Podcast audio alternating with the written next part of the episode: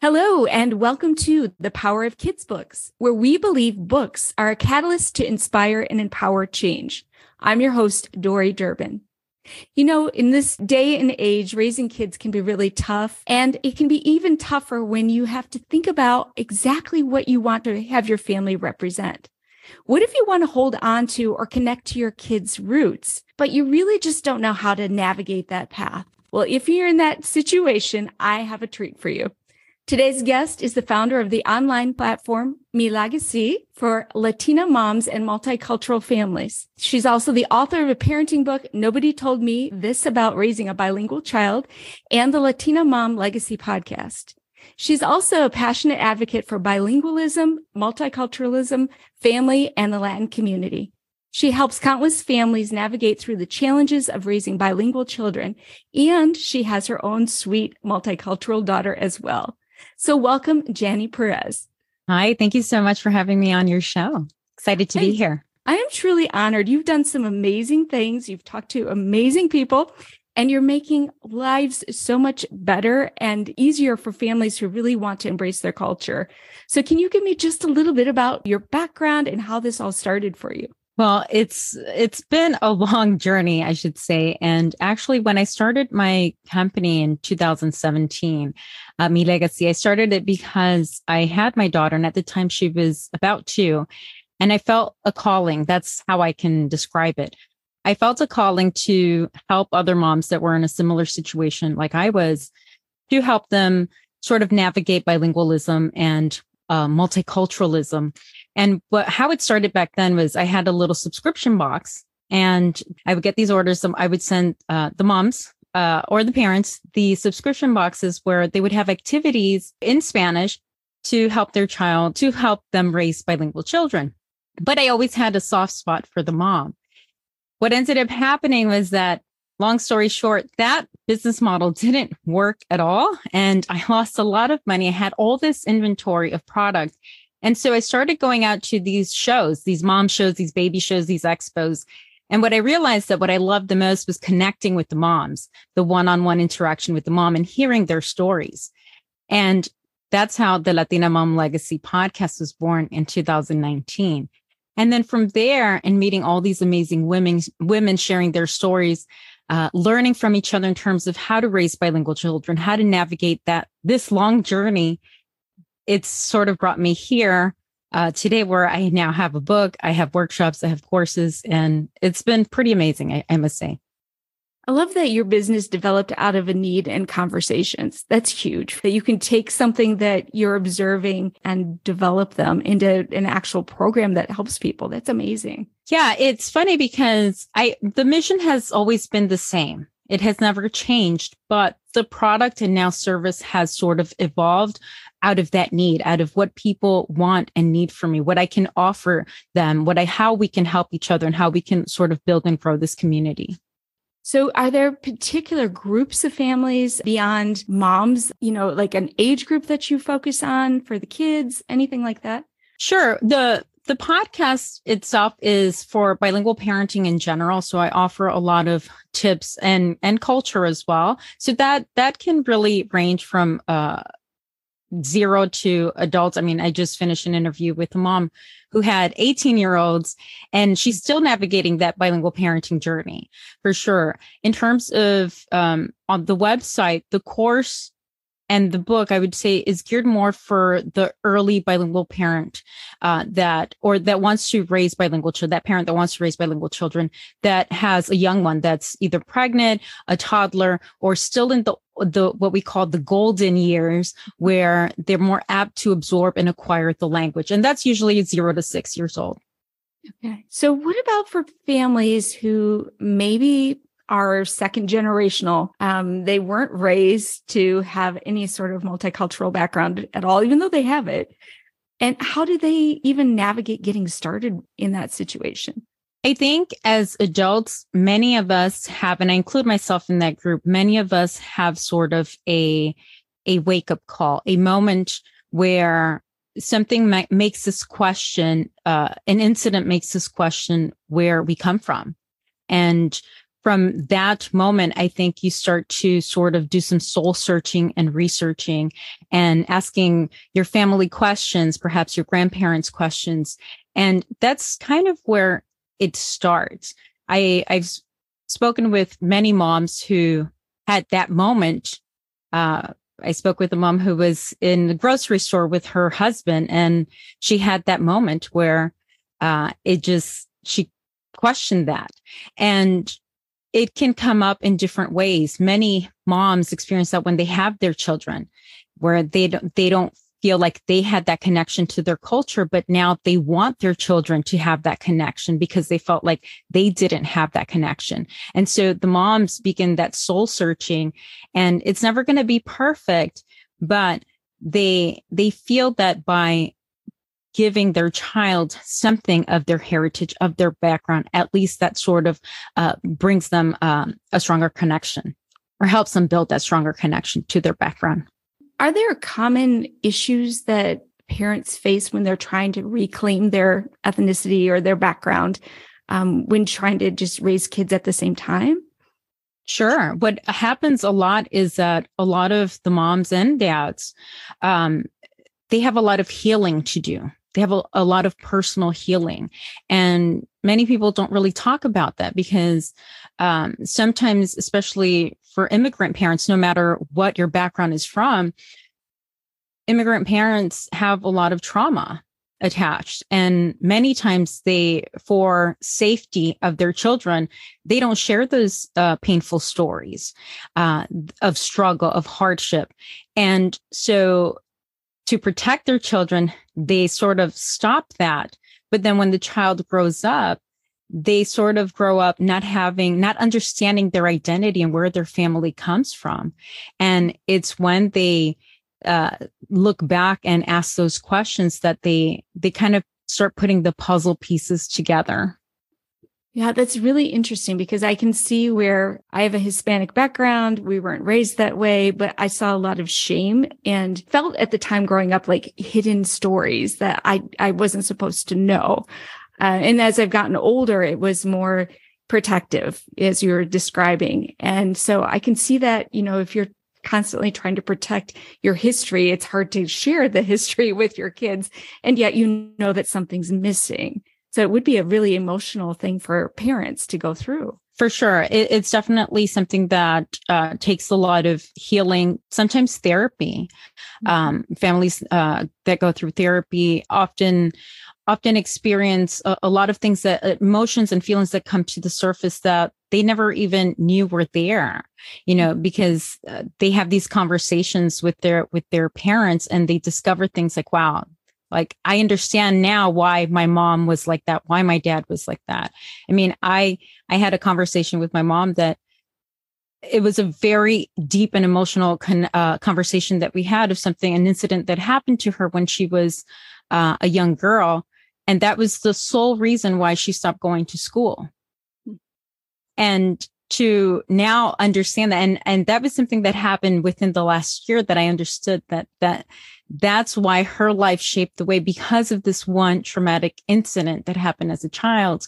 And to me, that was, that was a very awakening for me to understand her story and her history and her struggles and also to not put judgment and place blame on her because it, it, it sort of helped me empathize and see her in a different way uh, because of, of what she had gone through. That's fascinating. Yeah. And for it to take as long as it did to surface, that that tells you how deep that was actually hidden. My mom is 77 years old. She's going to be 78 years old. And she just told me this within the, I would say within the last six to eight months. Wow. wow. And crazy deep. Mm-hmm.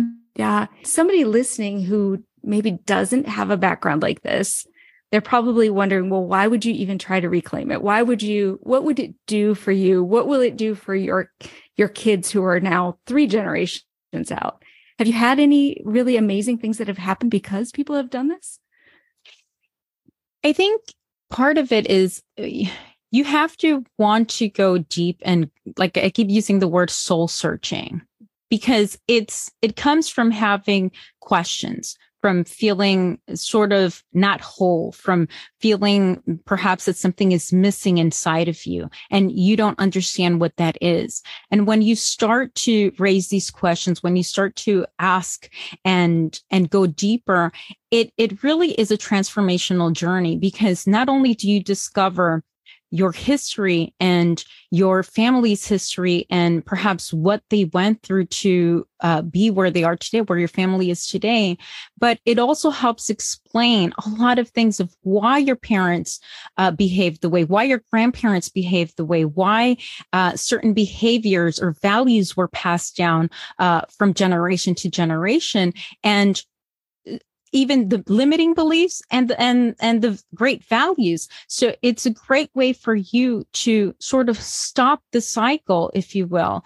If you come from a background that has experienced a lot of trauma that has passed down generation upon generation of limiting beliefs or generational trauma that you can sort of reclaim that and say okay this stops in this generation. Now moving forward knowing what i know I'm going to raise my son and daughter without these values or without this because I don't want them to grow up with these limiting beliefs.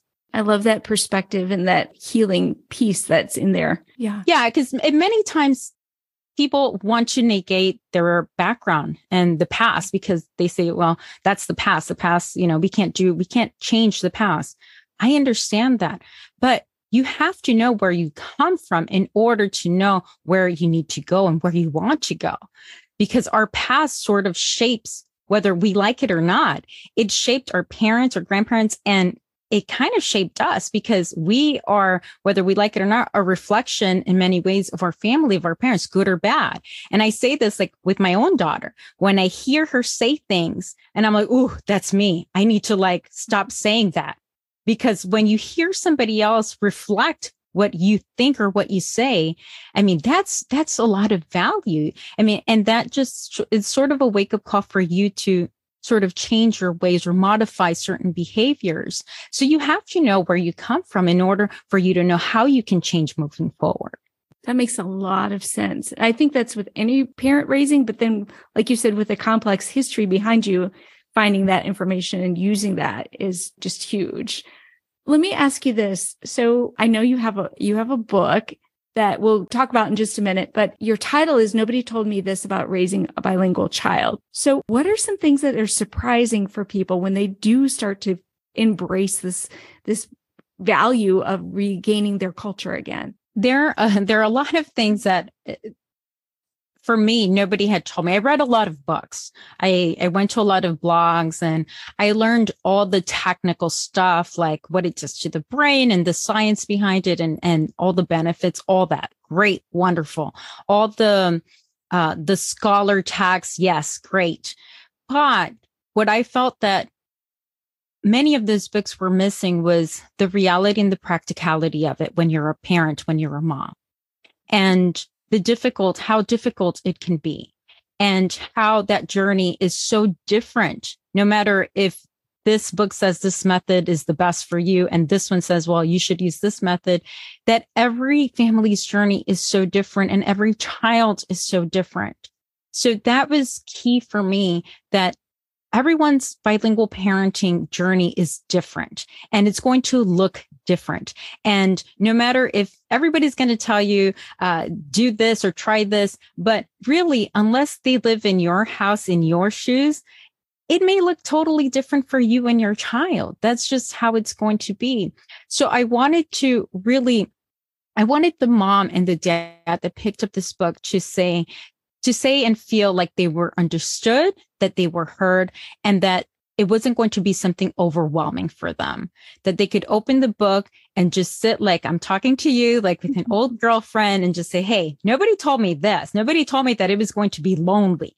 Okay. Nobody told me that I was going to lose friends over the fact that I'm raising a bilingual child.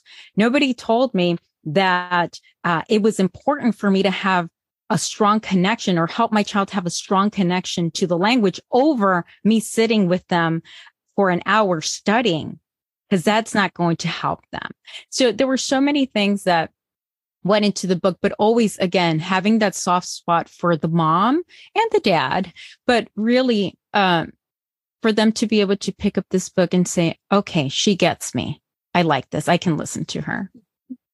It seems like too you're giving the realities, but you're doing it in a simple way that just feels it's genuine. It's something that you really are coming right alongside them and explaining and preparing, but yet still their friend through the process.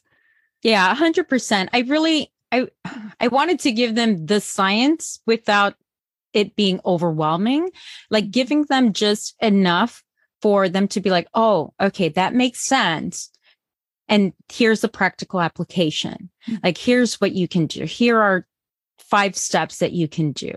And I really wanted it to feel like like a workbook, like they could just sit, do some exercises, kind of think about their experience, think about their children, think about their family, and really sort of engage with the book. I love that. I love that. Now you have the book there. Yes. you're willing to read a little bit of it. Yes. Probably want you to read all of it by the time you read the little bit, but for today. I will say it's it's not a long book. It's not a long book. It's very I call it it's an I say it's an easy read uh, but it was purposely done that way. Again, so that the parent that wants to start on this journey, that wants to gift their children uh, the gift of another language, that they cannot, they, they didn't have to feel overwhelmed. Okay, so I'm going to read a, a little snippet about uh, this chapter is called Nobody Told Me the Importance of Creating a Positive Emotional Connection to the Language for My Child. When I started raising my daughter bilingually, I knew that I didn't want her to resent the language or me. I didn't want to create a forceful environment, but I did want to create an intentional one. That meant being understanding if my daughter couldn't express herself in one language and preferred the other. That meant practicing a lot of patience and doubting myself whether she was learning enough. Most importantly, I wanted to make sure that she was having strong, positive emotional connections to the language so she could view the language as a positive force in her life. Now, how have I helped her create a strong positive connection to the language when she is not immersed in the language or culture as I was, when she lives far away from her extended family, and when we are also incorporating a third language? Focus on making it fun, making it impactful, and making memories. Yep, you should read more. well, it's fascinating to me being somebody who wasn't raised with that, who's always jealous of people who did speak Spanish and knowing that I could learn it. But the only way that I could learn it was um, actually, I learned it for the first time in college, which was a grade. So it wasn't like it was like a positive emotional thing for me at all. And so you are tying the fun, the experiential pieces and just the emotional pieces of the family together with learning the language then. Yes, yes. Because when it becomes a chore, when it becomes something just like another subject, like math, like science, the child is not going to want to embrace it. It's not, they're not going to want to learn or even have curiosity about it. They're not, they're not going to have that curiosity about it. So when you can engage, and this goes just for just about for any subject. When you can make the subject engaging, make it fun, have them be curious, create a memory around it, they're going to ha- have that curiosity and they're going to want to learn more about it. Because uh, if you make it a chore, I mean, think about it. Do you want to sit and listen to a lecture for an hour and then have a test on it? No. right? But if you're engaged if if the teacher makes it fun if you go outside perhaps if you're learning if you're engaging with other people then yeah you're going to love that class. You're going to be like yeah i i, I love going to so and so's class. You know it's, wonderful. We we go we go out we have fun. So that's what i want parents to think about when when they're teaching children uh, another language whether it's spanish whatever language it is is to make it engaging for the child. Again to for them to have that emotional connection to the language. And so for your book, I know language is probably a big piece of it. Is it just language that you talk about? Uh, I also talk a little bit about the cultural component about it uh, because it is important that when children are learning language, whether it's a heritage language or not, that they learn about that culture of the language that they're learning about. So my daughter is learning Spanish. I'm I'm Colombian. I speak Spanish. Um, but my daughter is also Bulgarian. My husband is Bulgarian. So she's learning Bulgarian and she goes to a Bulgarian school on the weekends. Uh, it's very important for her, for us as a family to engage in all the cultural events. Uh, I don't speak Bulgarian, but they have adopted me as one of their own. And I love it. I love it because I, I understand their culture. I understand why my husband does or says certain things. I understand why um, they're what is the reason behind certain values or certain things and again it just opens the door for you to have uh, to sort of break down those uh, language and communication barriers and again for you to just open up your your mind and your heart to other cultures i think it's important so as a coach have you pulled away one really valuable lesson from having worked with families who are trying to accomplish this I think probably the biggest is that many parents feel like this is very overwhelming, like it's something for them to do. Mm. And they feel like there has to be a specific way or program or, or, or something. And I think there, the, the main thing that the family needs to um, come to a, a, an agreement the one agreement that they have to come to is that you will raise a bilingual child. Hmm. Like once you have that determination, everything else will fall into place because if you're clear on the fact that you will be raising a bilingual or multilingual child, then you will find the schools you will find the time you will you will get all the resources that you need but i think that's the biggest the biggest component is just making that decision. Once you make that decision, understand that that decision is going to be for the next 18 years. It's going to be really, if you really want to commit to it, it's a, it's a long-term commitment to it. But once you make that decision, that's all you need. Everything else will fall into place as long as you're committed and you say, I will raise a bilingual child. Even if mm. you're a non-native speaker, by the way, you don't have to be a native speaker. I, I've I've spoken with many non-native speakers. I'm a non-native Bulgarian speaker, and I am raising a multilingual child. Well, that says something right there. Just the fact that you're able to do that and to be able to not, you know, you're doing multilingual and most of us are scared to do bilingual. So that's huge. that is awesome. Okay. So the last question I have for you is a tough one. What do you wish kids knew before they became adults about maybe their culture, themselves, any of those areas? What do you wish they knew? I wish they knew that if they can dream it and believe it, they can do it. And that's something that that was the best lesson that my father gave me. And my father came from nothing. My, my father was very poor and he had dreams of seeing the world. And mm-hmm. he had it in his heart that one day he was going to be in an airplane and fly the world. And he did. And my dad always told me if you can if you can dream it, believe it and work hard enough for it, you can do anything in life. And I think for a child as you become an adult, I think when you become an adult, you start to lose some of that spark, some of that faith, some of that, that those dreams sort of start to vanish. But if you can continue that little spark all the way until you're gone from this earth, then you can do amazing things. I love it. That's perfect way to end this interview.